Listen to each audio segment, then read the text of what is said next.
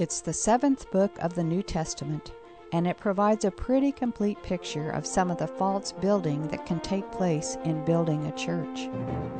It is possible that some of the termites that were gnawing away at the Corinthian church have already started on yours, but it's not too late.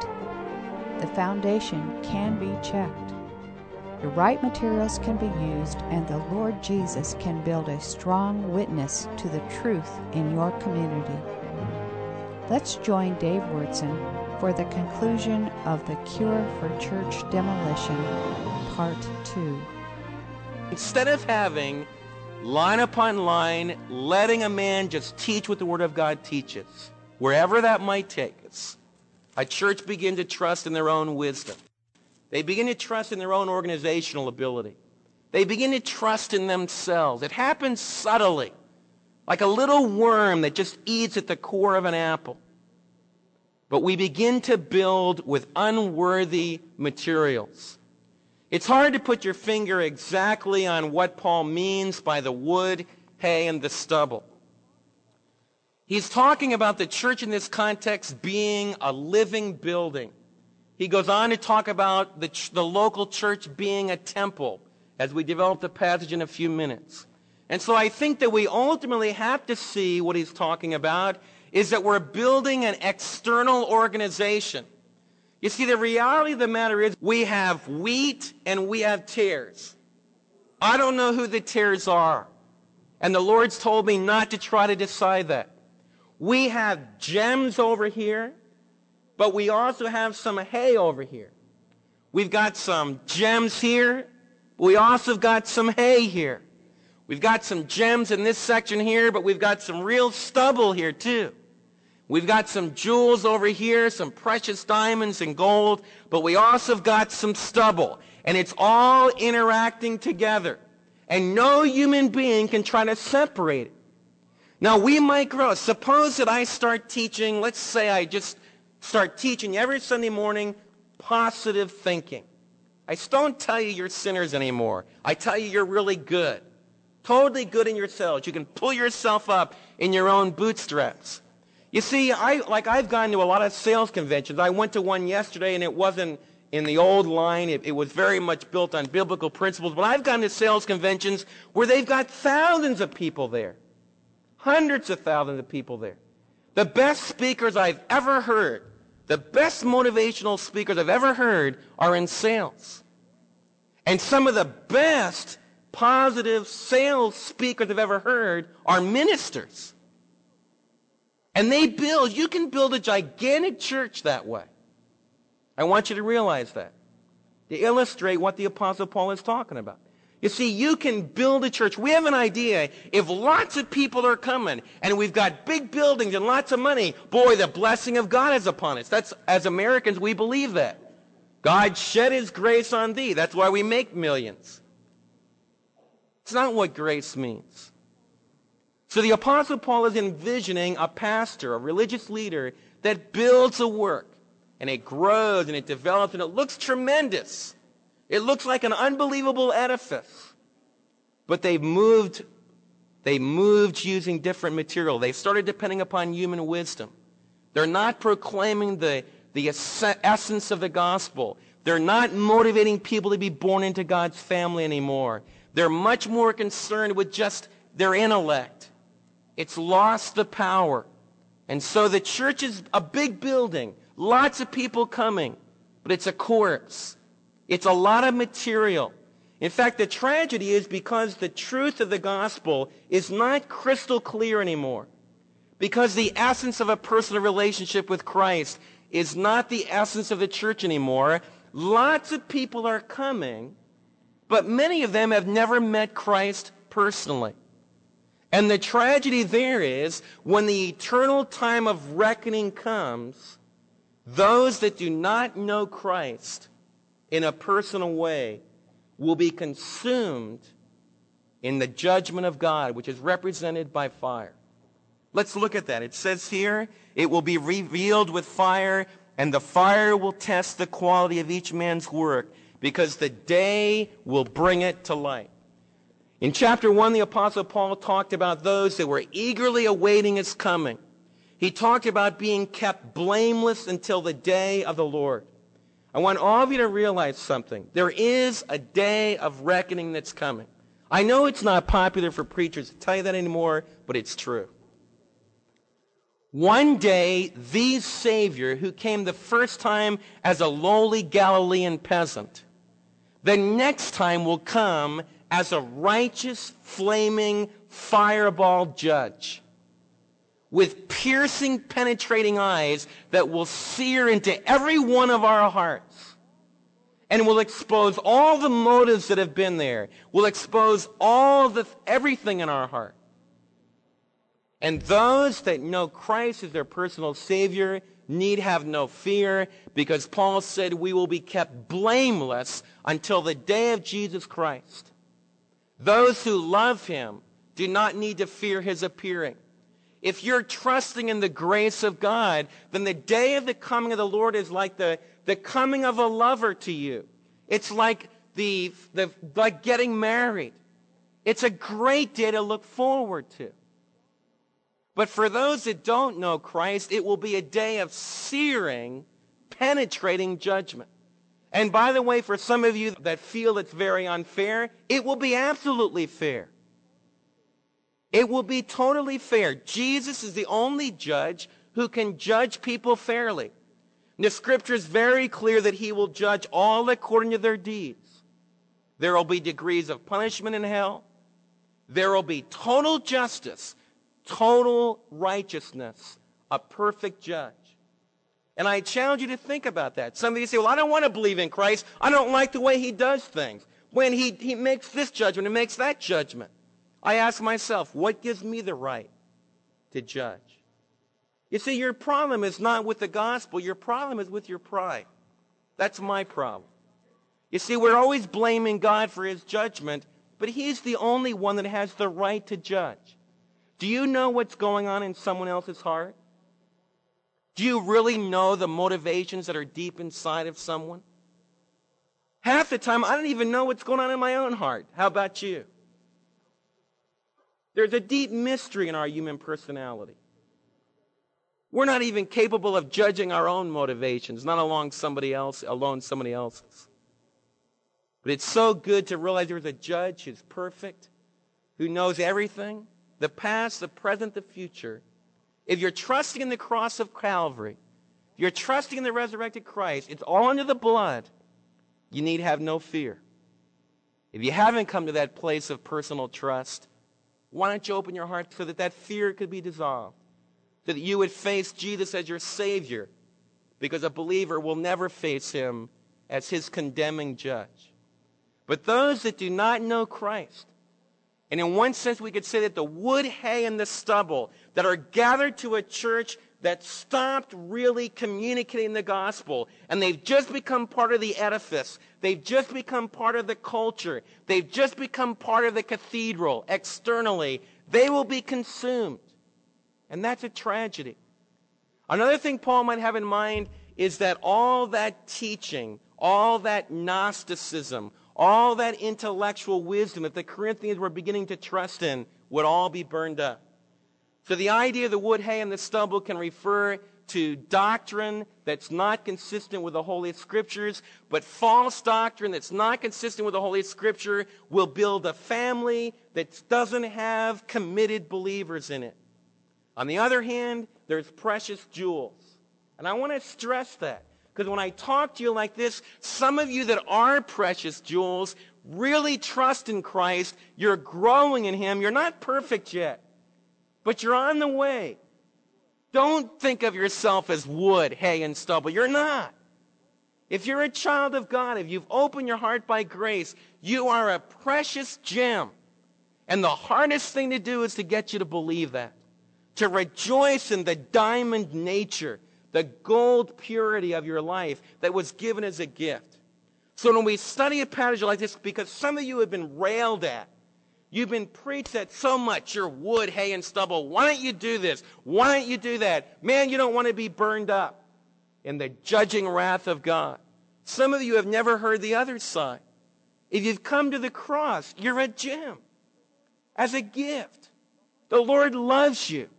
The hardest thing for me to just rest in is an unbelievable truth. David, you're okay because of the blood of Calvary. David, your father just loves you. Not because you do things, but because you believed in him. He loves you. You're a gem. It's hard to believe that.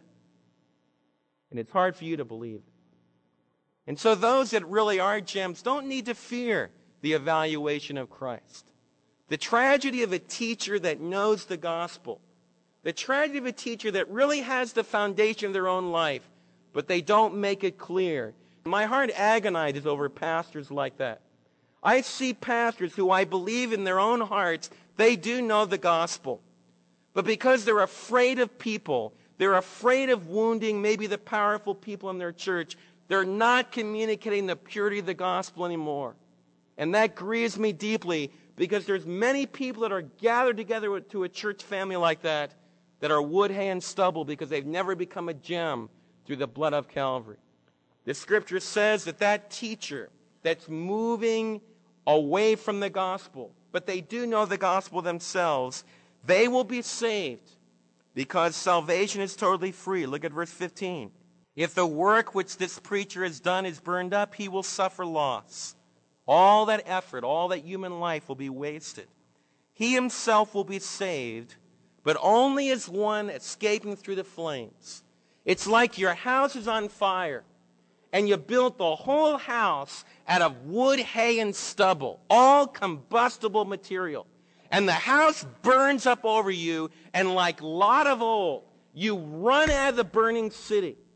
Just as the whole thing goes up in this terrible, terrible Holocaust, you run out. And this phrase, saved through the flame, is a phrase that was used in the Old Testament in Amos for being snatched like a firebrand from the fire. It doesn't mean that your salvation was on shaky grounds, but it means that your life, this false, this teacher that began to move off the foundation, started to teach his own wisdom, started to rely upon his own power. The whole house he erected is burned, and he's just snatched out of the burning house as the whole thing goes up in flame because this world is passing away and the desires thereof. So we have a false teacher in this case who is a believer, knows the gospel, but doesn't build the church upon that foundation of Christ, begins to alter the teaching of the scripture a little bit, and therefore creates a church family that's not really built on the rock of Christ. The next verses talk about another false teacher that moves completely off the foundation. You see, the teacher we've just been talking about in one way is building the foundation, but they're building with unworthy material. Not scriptural teaching, building with gimmick approaches, all kinds of things. But now we move into another kind of a church family where the foundation's gone. Where the gospel isn't even there anymore. A personal relationship with Christ is not real anymore. And the, and the Lord talks very strongly about this individual. Look at verse 16. Don't you know that you yourselves are God's temple and that God's Spirit lives in you? I'm going to read those verses to you again. That's an incredible statement. Don't you know that you yourselves are God's temple and that God's Spirit lives in you? As we're gathered together, the Spirit of the living God is among us. Do you know that? As we are gathered together, because many of you know Christ in a personal way, the unseen presence of Christ dwells in your heart. And when you gather together with other believers, you are a temple of God. In the Old Testament, the temple of God was the temple not because it was built a certain way, not because beautiful stones were in it. It didn't become the temple until the Shekinah glory the visible manifestation of the presence of God dwelt in the Holy of Holies. And a priest could only go in there one time a year. As we gather together, the Apostle Paul is saying something incredible. You are the temple of God. The local church is the temple of God. Boy, am I excited about that. One of the responsibilities I have in God's family is to care for the temple. I have a business friend that had Mary and I over to eat. guy's really successful in business, and I have to be honest, I get intimidated by a real powerful North Dallas businessman, and I say, Lord, maybe I did the wrong thing. You know, maybe I should have done something more responsible. And boy, this businessman just socked me right between the eyes. He said, Wyrtzen, man, the Lord didn't want you to be a doctor. The Lord didn't want you to go into business. Before we had the meal, he says, Dave, I just want you to know how thankful I am to the Spirit of God that He's made you a pastor teacher with the awesome responsibility to week after week teach God's temple, the very dwelling of God, the people in which God dwells, to help them, to serve them. Now, the businessman had a part in that, but he just reminded me about how different our perspective needs to be. And I would just remind it again what an unbelievable privilege it is to serve the temple of God. So many of you have come to church for years and you're always getting whipped. Oh, I don't want you to feel whipped. I want every one of you to realize you are so precious. And I'm not saying that like a salesman that's trying to get you to work for him so he'll make a big buck. You're precious because by a miracle of God's grace, in spite of all of our problems, you're the temple of God. You're the dwelling of God, all of you that have believed. You know what God says?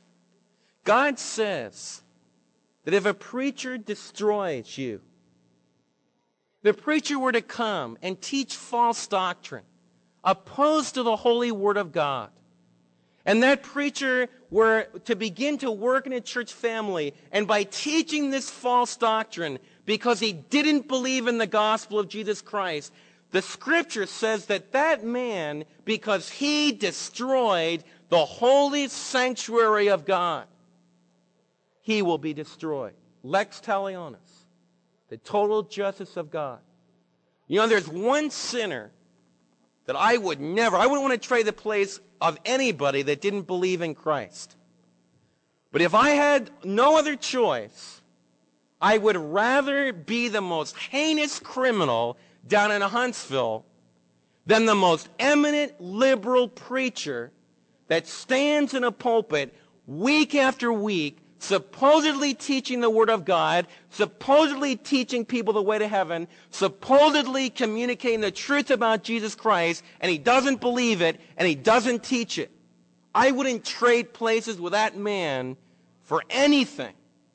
That's probably going to be the worst judgment of hell. Because the Lord says the individual that destroys the local church, that builds it on another foundation, that starts to build another building, has stopped building the church. In essence, he's destroying it, tearing it down. Now, it's hard to hear speaking like that. In our day, everybody's nice, everybody's good. But it's not so. There's tremendous delusion out there. There's tremendous evil false teaching. The Apostle Paul told the Corinthians, the false teacher that does not build on a personal relationship with Christ, that doesn't tell you that you're saved by grace, that doesn't give you the hope of eternal life in Christ alone, the preacher that would teach, for example, that you can earn it through your own strength, you can earn it by being baptized, you can earn it by joining a church, is someone who will come under the destructive judging hand of God. He goes on to say this Do not deceive yourself.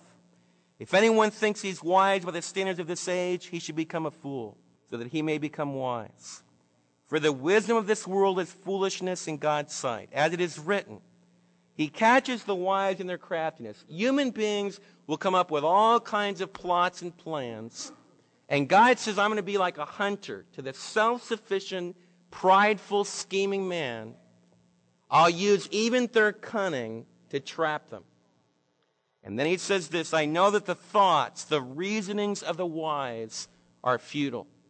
You know, man can do a lot of things. Man can build marvelous airplanes. The scripture is not saying we might not be able to send a man to Mars. The scripture is not saying that man is not made in the image of God and that he can't think. The scripture is not saying you can't learn a lot of things in physics and chemistry and math. You know what this scripture is saying? When it comes to the ultimately big questions, what happens to me when I die? How do I know there's a God? Is there a God in heaven? What kind of a God is he? What about eternity? Those questions that are burning in our souls because we're made in God's image. All of man's reasonings cannot answer those questions. But a simple revelation from God can. For as many as received him, to them gave he power to become the sons of God. A declaration of God, the kerygma, the preaching of the cross. The believer believes it, the unbeliever trusts in himself, and the Lord says, I'll trap you. I'll be like a hunter that will use your very cunning to trap you in my plans because God always wins. The believer stops fighting and gets down their knees, and then they realize that they fell in love with the most ultimate loving Father you could ever find. The prideful unbeliever just keeps scheming, keeps plotting, keeps pridefully trying to do it their own way. And the Lord says you can't win because I'm God. That's what Paul is saying here. He says, so then no more boasting about men. And you need to hear this. All things are yours. Did you hear what this statement is saying? All things are yours. You know, when you drive around this city, it all belongs to you. Now, it's going to be revamped a little bit because the Lord doesn't like the way it is right now. He's not going to give it to you yet. It's just not good enough for you yet. But I want you to know, and I'm not just whistling through my teeth, I promise you eternally that all things belong to you. Look what Paul goes on to say here whether Paul or Apollos or Cephas. Paul belongs to you. Peter belongs to you. Apollos belongs to you. All the gifted teachers that really teach the Word of God, they all belong to you. That's why you should never put one teacher against another. Don't say, well, I like Dave. I, I don't like him. I don't like him. I don't like him. Don't ever say that because they all belong to you. They're all yours. And he says this. Paul gets really excited. The world belongs to you. You ever stop and think about that? The world belongs to you. That's unbelievable. Second of all, life belongs to you. And death belongs to you. Boy, am I thankful for that. My life belongs to me. It's a gift I've received from God. And in Christ it belongs to me. I don't know the day of my death. But in Christ, it'll be under control. Now that's great. Because death's scary. But for a believer, death belongs to you. It won't be out of the plan of God for your life. It's not an enemy that's been totally vanquished yet, but all that enemy of death can do for a believer is be a doorway into heaven. And if you believe that, you'll have peace. Look what else he says. The present belongs to you and the future. All are yours, and you are of Christ, and Christ is of God. The economy is terrible for some of you. Physical health for some of you is very tenuous. We don't know what the future will bring. There's so many fears in all of our lives. And all I would covet that by the grace of God that you would understand what the apostle Paul is telling us. Jesus Christ belongs to us in the present and we belong to him. Catastrophes and joys, crises and victories. You know what? Look back over my life. The Lord Jesus Christ has never let me down. Doesn't make any difference what Wall Street does. Doesn't even make any difference what the Dallas economy does. It doesn't make any difference about physical health or ill health. Because nothing can separate me from the love of God that's found in Christ Jesus my Lord. And what this text is telling us is that one day the day will come. For us that are believers, that day when Christ comes back will not be a day of fear. It will not be a day of being cast away from the presence of God. Instead, it will be a day of being brought to the feet of Jesus and united with Him forever and ever and ever. This is Dave Wyrtzen, and it brings to a close our study of 1 Corinthians chapter 3, verses 10 through 23, as we've carefully looked at the Apostle Paul's statement about what the church needs to be built upon, the foundation of a church, and the kind of materials that need to be used as we build a church. And I just think it's very important for us to take a few minutes just to, to ask you to consider what's the foundation of your life? Have you come to that moment when you've looked at the events of Calvary and you've looked at the events of Easter morning and you've made a decision about whether or not you're going to believe it's just a story or whether or not you're going to believe that it's the gospel truth? Will you trust in the fact that Jesus is the only foundation who can give you an, an eternal foundation, a life that will last forever and ever. You know, it's just a simple thing right there where you're sitting. Maybe you're driving a car or whatever it might be. Why don't you just drop what you're doing for a minute and invite the Lord Jesus to be your personal Savior? Just say something like this Dear Lord Jesus, I realize that the foundation of my life has been many other things. And this morning, I want Jesus Christ to be the foundation of my life. Thank you for dying for me, Jesus. Thank you for rising again to give me new life. I want to invite you to come into my life right now. In Jesus' name we pray. Amen. If you prayed that prayer with me and you meant it from the depths of your heart, then the scripture says that based upon Christ's promise to you, that you became a child of God.